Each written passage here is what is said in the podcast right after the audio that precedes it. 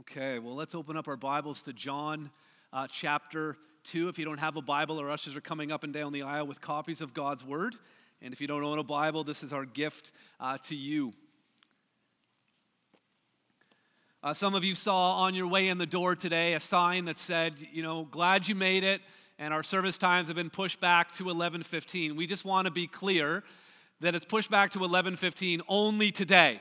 Okay, we saw some people celebrating out in the foyer, being like, "Oh, I get to sleep in from now on." No, that's not the case. You know, whenever you whenever you put up a sign, you wanna you wanna be really careful what you're communicating. Like the sign we put on the door today, you don't want to make you know some some some of the mistakes that you can you can see on other signs. Like here's a sign that went on the door of, a, of another building: Anyone caught exiting through this door will be asked to leave. Uh, or this, this next one uh, touching wires causes instant death, $200 fine. Or some, some signs don't have words at all, but the, the image that it evokes, I mean, shouldn't there be like a circle with a big red line through that? I, I don't, I don't really know what that sign is saying. And sometimes you can, you can communicate the wrong thing in your sign. Here's a sign, a, a, a hospital talking about their their progressive brain surgery that they're able to perform but but look at the look at the person giving the testimonial. If, if, you're, if you want to get something right about a brain surgery thing you want to make sure that their head is still intact when they're when they're on uh, the billboard. And and then of course we see signs in stores and that sort of thing. And you know the answer to that sign's problem is is is, is within within reach. You know signs Signs send a message. And uh, today in John chapter 2, Jesus is going to do something. He's going to perform a miracle. And John is going to call it a sign, a, a signal that Jesus is sending. And he's uh, communicating something very, very important. He's communicating that the, the days of trusting in religious, ceremonial tradition and purification is now giving way to, to a supernatural transformation according to his power. That, that we should no longer try to uh, clean ourselves up in order to work our way to God with, with rituals that we do on the outside, but that Christ was going to bring a transformation on the inside, not according to human effort, but according to miraculous power. And so Christ is going to uh, perform a powerful sign here in John chapter 2. We'll pick it up in verse 1. It says, On the third day, there was a wedding at Cana in Galilee, and the mother of Jesus was there. Jesus also was invited to the wedding with his disciples. When the wine ran out, the mother of Jesus said to him, They have no wine. And Jesus told her, Woman, what does this have to do with me? My hour has not yet come. His mother said to the servants, Do whatever he tells you. Now there were six stone water jars there for Jewish rites of purification, each holding 20 to 30 gallons. Jesus said to the servants, Fill the jars with water. And they filled them up to the brim. And he said to them, Now draw some out and take it to the master of the feast. So they took it. When the master of the feast tasted the water now become wine, and did not know where it came from, though the servants who had drawn the water knew.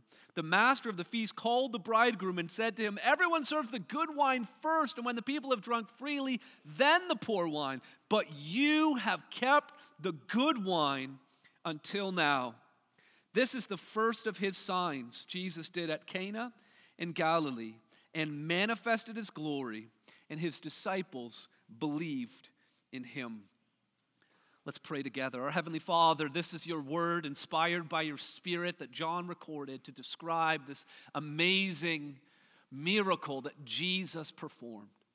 And Lord, I pray that the, the Spirit who gave the inspiration to, uh, to this text would now give all of us illumination to not only understand the words, Lord, but to see our Savior and all of his beauty and all of his glory. I pray that as the disciples who saw this sign in response believed, Lord, I pray that we would hear with faith and that we too would, would believe all that you are and all that you have done. We pray these things in Jesus' name. Amen. Amen. So Jesus gives this signal, this sign in this incredible miracle, transforming water into wine. Here's the, here's the first thing if we're going to understand this sign that Jesus is, is sending, not only to his disciples, but to us today, we're going to need to understand this that Jesus omnisciently works according to his timing. Jesus omnisciently works according to his timing. Verse 1 begins with this phrase, on the third day. And, and if we look back into chapter 1, John has been recording really the first week of Jesus' ministry. Uh, John chapter 1, verse 19 started with John the Baptist and this delegation that was sent to interrogate him. But then in John chapter 1, verse 29, it says the next day. And, and that's when John said, Behold, the Lamb of God who takes away the sin of the world. And then down at verse 35, it said the next day. And that's when Andrew and an anonymous disciple start following him. And then Peter is introduced to Jesus. And then the next day, in verse 43, Philip introduces him to Nathanael. And now in chapter 2, verse 1, it says the third day, which is, you know, three days after Philip and Nathanael's day. So, day five, we're not told what happens the day in between, but we're we're invited into this initial week in Jesus' life. Now, just think back about what John has been doing. Remember how the, remember how the Gospel of John begins in chapter 1, verse 1? In the beginning, a reference to Genesis. Then he talks about light and the darkness, another reference to Genesis. And then what do we have? We have six days. How does Genesis begin? Begins with six days. And then what happens on the sixth day? God creates a man, and the man's it's not good for him to be alone, so he creates a, a bride for the for the man. And then what happens on the sixth day? There's a wedding. And so here we have in the beginning six days and a wedding. John, very subtly, but beautifully, is drawing a parallel between the creation in Genesis 1 and the new creation that Jesus came uh, to bring, not only for his people, but for uh, the whole world. So it's on this third day that Jesus is invited to a wedding. God loves weddings. He designed the, the, the, whole thing, he, he orchestrated Adam and Eve's marriage. And, and here's Christ about to perform his first miracle in the context of a wedding. If you have the privilege of being married, remember that it is a privilege, that it is a gift from God, part of, of his creation and purpose for mankind. It's, it's a sacred moment, and Jesus attends it. But at the, at the reception, there's a crisis. Verse 3, it says, When the wine ran out, the mother of Jesus said to him, They have no wine. Now, this is the first time in, the, in, John's gospel where we're introduced to Mary, the mother of Jesus. Normally, you know, in Matthew and Luke, we, we, we hear about Mary before we hear about Jesus uh, because, because we're, we're told about his birth narrative. But now, John's taken a different approach to Christmas, and now we're introduced to Jesus' mother Mary, and there's a problem at the wedding, and Mary expresses that problem to, uh, to Jesus. She, she lets him know that they have no wine. Look at Jesus' response in verse 4. Jesus said to her, A woman, okay, let's just stop right there for a second. Okay? This is not a WWJD moment.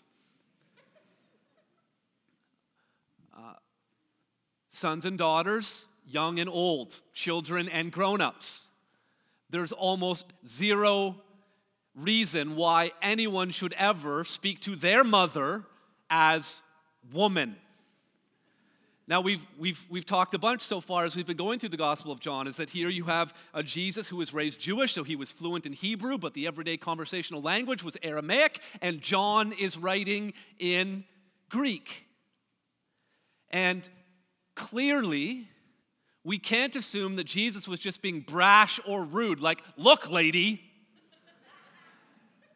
In fact, in John 19, verse uh, 26 and 27, when Jesus is actually suffering and dying on the cross, and his mother is there at the foot of the cross with the disciple whom Jesus loved. And Jesus is trying to provide for his mother and trying to anticipate and think, well, who's going to look after her?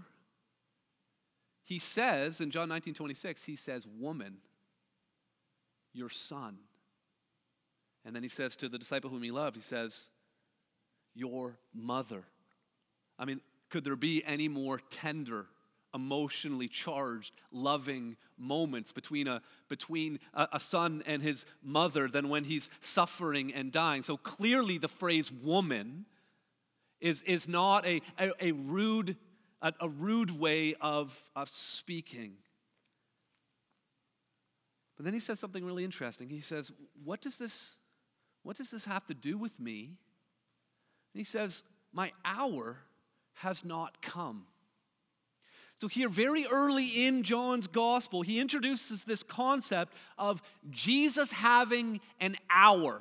There is a particular time that this whole story is moving towards something. When will this hour be? This concept of hour actually forms the structure of the entire book. The first 12 chapters, where we are right now, it's continually being said that Jesus' hour has not yet come. And then at the end of chapter 12, Jesus then says, My hour has come. And that's a turning point.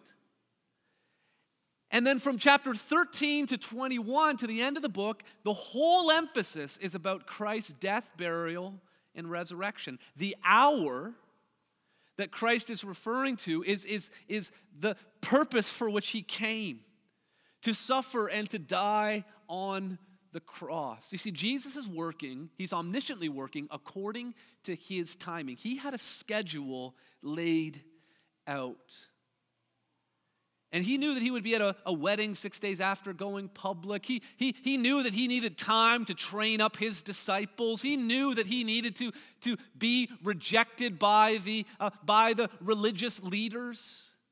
And he didn't want to attract attention to himself too soon to speed up the process. He knew it all needed to happen at Passover.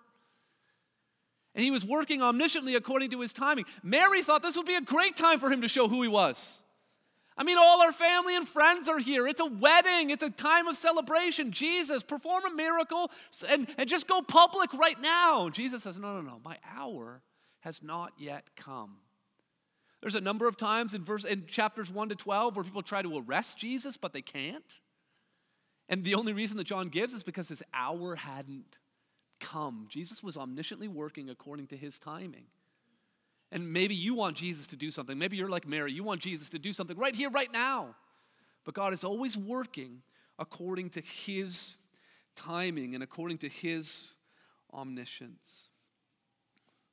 So, how does Mary respond? Verse 5 His mother said to the servants, Do whatever he tells you. I, I, I kind of picture this, you know, like Mary's here in the middle. Jesus over here. She, she told him about the wine, and Jesus says, My hour has not come. And then she looks at the servants as she's walking away, and she says, do whatever he tells you. you know, Jesus, I know you're the omniscient Son of God, but I'm your mother.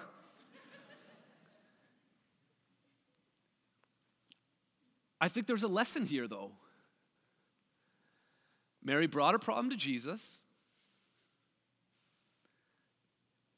and then she just trusted him with it.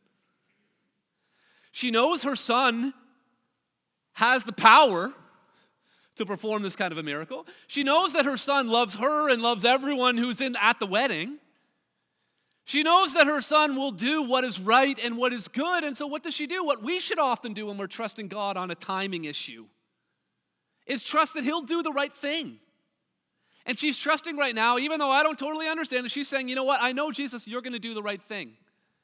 So, and so she, she, tells the servants, and she gives, she gives us really good advice. The, the advice that she gives the servants is some of the best advice you could ever receive. Do you see it there? Do whatever he tells you. Can I get an amen? amen? Is that not what the Christian life is? Do whatever he tells you. Don't just do some of it, do all of it. Do whatever he this is the one who has the authority, who has the power. Do whatever he tells you. He omnisciently works according to his timing. Look at verse 6. It says, Now there were six stone water jars there for the Jewish rites of purification, each holding 20 or 30 gallons. Jesus said to the servants, Fill the jars with water. They filled them up to the brim. Again, when we think about God's timing, notice how Jesus doesn't give all the details. He only gives them step one. He just says, Go fill those jars. And they're the, they're the jars for the Jewish rites of purification. They're, so they're thinking, like, well, everyone already washed their hands, so why are we, why are we, why am I doing this? How is water in jars going to help the wine problem? You want to send me to the next town, over to the vineyards? You want to send me to the wine press? Press? Give me something practical to do to solve the wine problem. And so often, God tells us to do things that seem counterintuitive. They seem backwards. We think, well, this is the answer. We've got to trust that He's working, He's omnisciently working according to His timing. And if we are going to be people who are going to do whatever He tells us, that means sometimes we're going to have to do some things that just logically don't make sense to us, but we have to trust. And that's what they had to do. And I love, I love the fullness of their, their obedience. They filled it up to the brim. Jesus wants it filled, I'm filling it. Jesus wants it done, I'm doing it. Not part way, all the way. It's a great example for us there. What, what has God told you to do? What is the first step? So often we want step 1, 2, 3, 4, 5, 6, 7, 8, 9, 10, 11, 12. And we want to know that it's all going to work out. But that's not the way Jesus works. So often he just says, This is the next step. Sign up to serve in that ministry. Start that spiritual conversation with, with that person. Well, I don't know if I sign up for the ministry. I don't know what's going to happen with my schedule. Just take the first step. Well, what if that person I start the spiritual conversation with, what if they ask me a question I don't know the answer? Well, just take the first step. We'll deal with the second step when we need to deal with the second step. Are you, are you taking that first step of obedience in following Him, trusting that He is working according to His timing? Uh, secondly, make note of this that He abundantly provides for His people. He abundantly provides for His people. So he has them fill up these stone water jars. And it says that they were for the, the Jewish rites of purification. These jars, the Pharisees got into an argument with Jesus once over, over these jars in Mark uh, chapter 7. You can see it up here on the screen. Now, when the Pharisees gathered uh, to him with some of the scribes who had come from Jerusalem, they saw that some of his disciples ate with hands that were defiled that is, unwashed. For the Pharisees and all the Jews do not eat unless they wash their hands, holding to the, notice this, to the tradition of the elders. Notice in John 2, it says the Jewish rites of purification. There's no mention about the Bible, there's no mention about the Old Testament or Moses or the law. This is a made up rule. This is the tradition of men. And then it goes on the Pharisees and the scribes said, Why do your disciples not walk according to the tradition of the elders? not the Bible. And he said to them, Well did Isaiah prophesy of you hypocrites, as it is written, This people honors me with their lips, but their heart is far from me. In vain do they worship as me. Notice this teaching as doctrines the commandments of men. Those stone jars represented the commandments of men. He says, You leave the commandment of God and hold to the tradition of men. That's what these stone jars were about the ceremonial hand washing that's nowhere in the Bible, but that people were very strict about. Can't that happen so often in the church? That we add these additional rules of what it means to be a Christian. That's a dangerous place to be. And so that was happening at this wedding. And so they go and they're assuming maybe everyone needs to, maybe the reason why the, the wine ran out is God is punishing us because we didn't follow the rule right. So maybe we need to wash our hands again. But then Jesus gives the second part of the instruction. So now they're filled to the brim. Verse 8, he said to them, Now draw some water out and take it to the master of the feast. What? Does he need to wash his hands? Now, this master of the feast was sort of like the caterer, the DJ, and the wedding planner all rolled into one. He would for sure have his own reality TV show on HGTV. The whole thing. And then when he when he drinks it, it says, verse 9, when the master of the feast tasted the water now become wine, so the miracle had taken place and did not know where it came from, though the servants who had drawn the water knew. It's very important to remember, notice this. The servants don't say. Jesus said, My hour has not come. He's doing this miracle incognito. It's only his disciples who, who are the ones who believed. Only the servants and the disciples knew what was going on. The master never knew. He calls out the, the, the, the bridegroom. In verse 10, he said to him, Everyone serves the good wine first, and when people have drunk freely, then the poor wine. But you, you, bridegroom, you have kept the good wine for the end. And the bridegroom's kind of like, okay.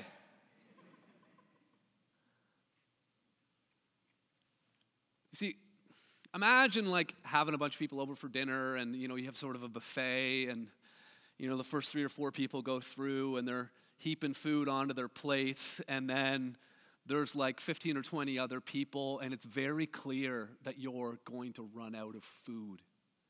And you invited these people to come and to and to share a meal at your house and the the awkwardness in that uh, in that moment the embarrassment of that, the shame. Now, now multiply that because everything in a wedding, you know, just gets amped up that much more, right?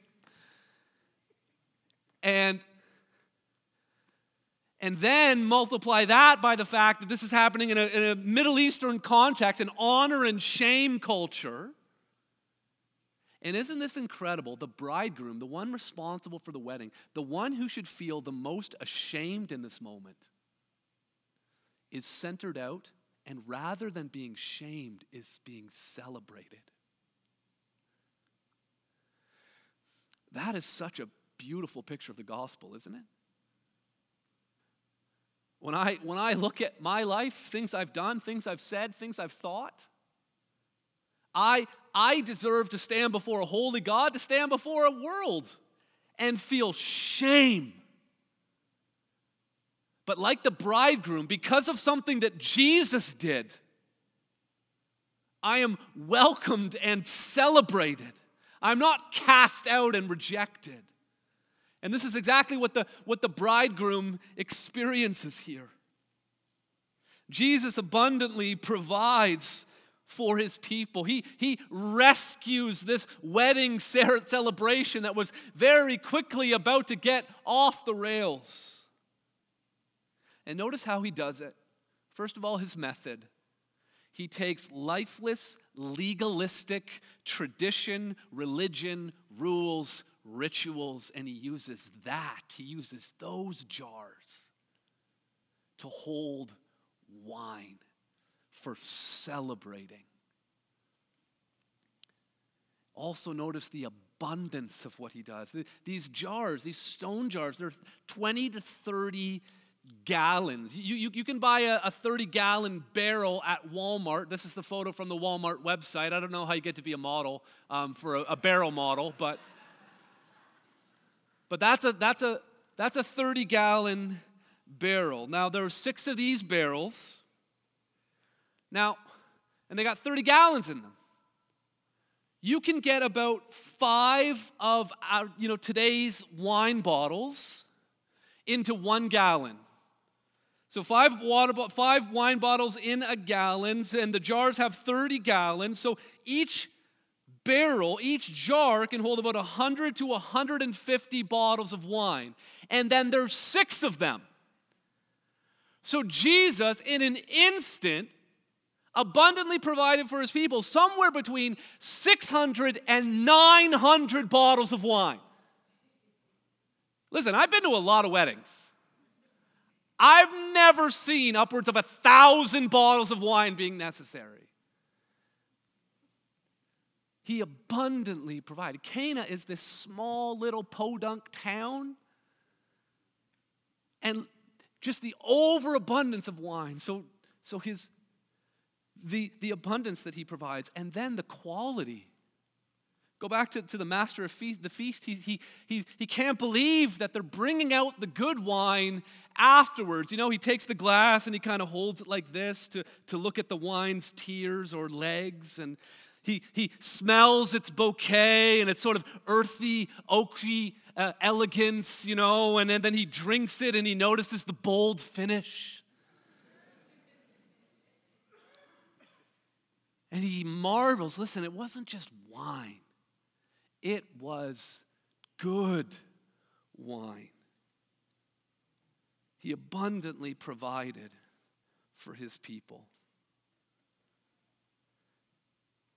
Verse 11 This, the first of his signs, Jesus did at Cana in Galilee and manifested his glory. Jot this down thirdly. Jesus miraculously manifests his glory. He omnisciently works according to his timing. He abundantly provides for his people, and he miraculously manifests his glory. This was his, the first of his signs. So I already mentioned how this concept of Jesus' hour really lays out the structure for how the Gospel of John unfolds. And now we're told about these signs. And the concept of signs is also really important to putting together the whole Gospel of John. So in here in John chapter 2 it says this is the first sign. And then at the end of John chapter 4, when they're back in Cana of Galilee, Jesus has healed a centurion's uh, uh, uh, son or servant. I can't remember. We'll get there in chapter 4. But at the end of that time, it says that this was the second sign. And so John's telling us we got to there's there's some signs and we need to, we need to count them. But he doesn't the next one he doesn't say it's the third or the fourth. He says you understand? We got to start counting. He leaves it up to us as the readers now. We need to be counting the signs. Now, a sign, the purpose of a sign is to point to something. What, what did this sign point to? We already talked about how it all happened in the context of a wedding, and there is a, there is a, a wedding in Genesis, and there is an ultimate wedding that is coming in the future in Revelation. But why the wine? Why did he use wine as his sign? Well, remember at the end, at the end of uh, chapter 1, there was all of this talk about Jacob you know, an Israelite in whom there is no deceit, and Jacob means deceiver, and then the Son of Man being like Jacob's ladder, and the, the angels ascending and descending.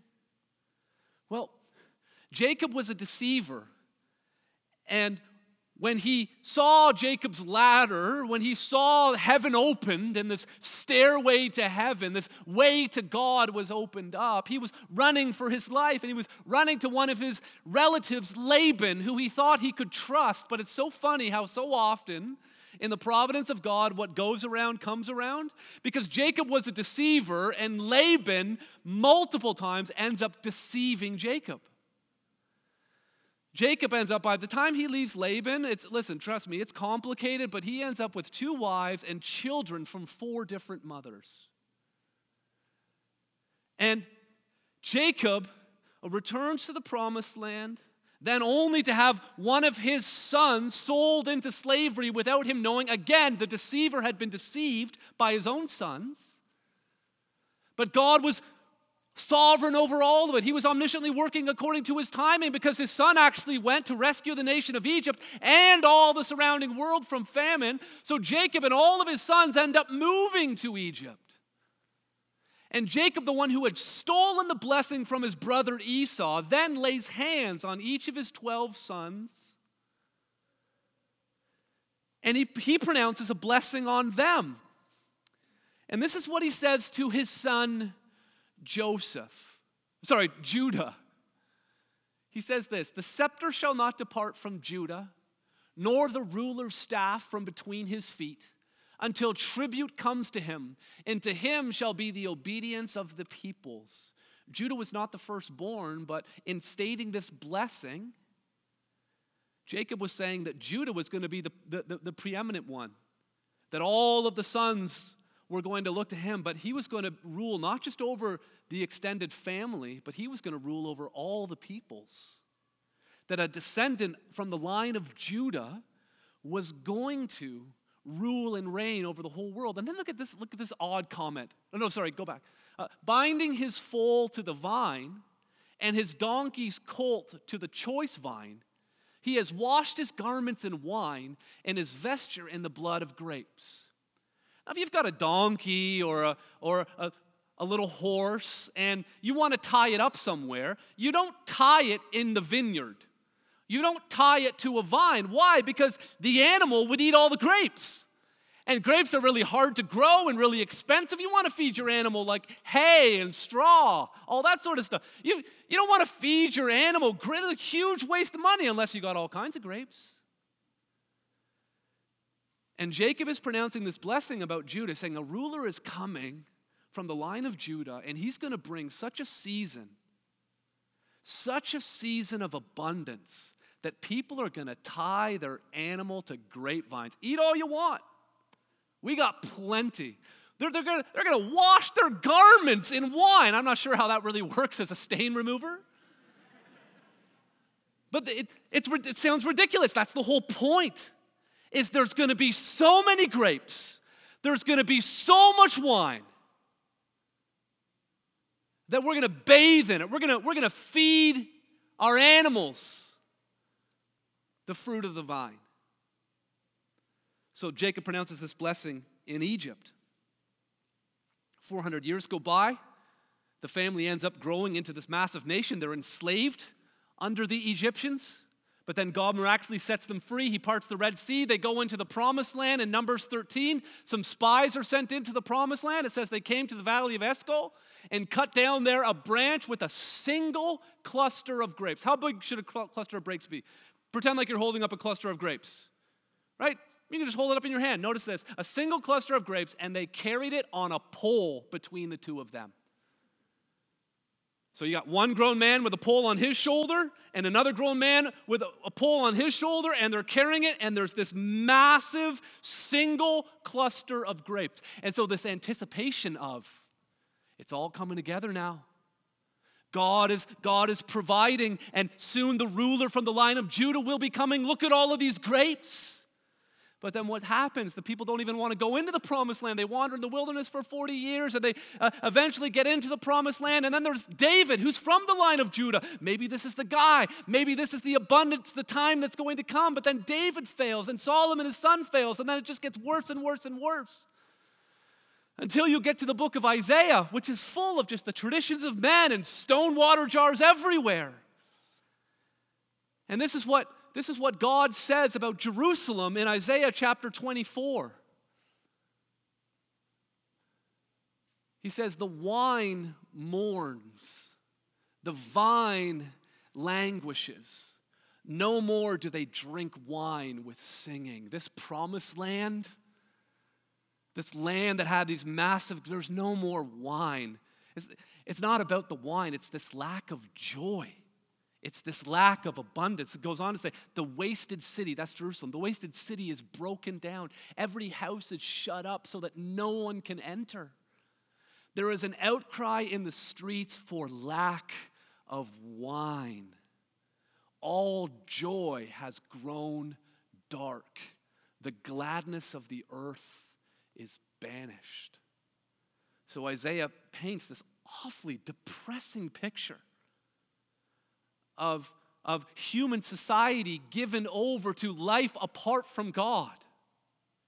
And maybe, maybe this describes your life right now, or maybe you can think back to when you first came to know Christ and the wine had run out. And there was no joy and there was no gladness. And listen, we live in a world that is surrounded by people where the wine is out. And there is no joy and there is no singing because there's no God in their life. And then the next chapter, Isaiah 25, Isaiah makes this prophecy. He says, On this mountain, the city of Jerusalem was on a mountain. On this mountain, the Lord of hosts will make for all peoples, not just for Israel, but he will make it for all peoples a feast of rich food, a feast of well aged wine. Well aged wine that Jesus made in an instant. He didn't need time,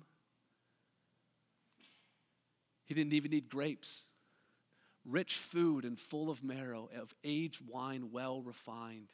He will swallow up death forever, and the Lord will wipe away tears from all faces. Some of you remember that passage, God wiping away tears from all faces. That's in the book of Revelation.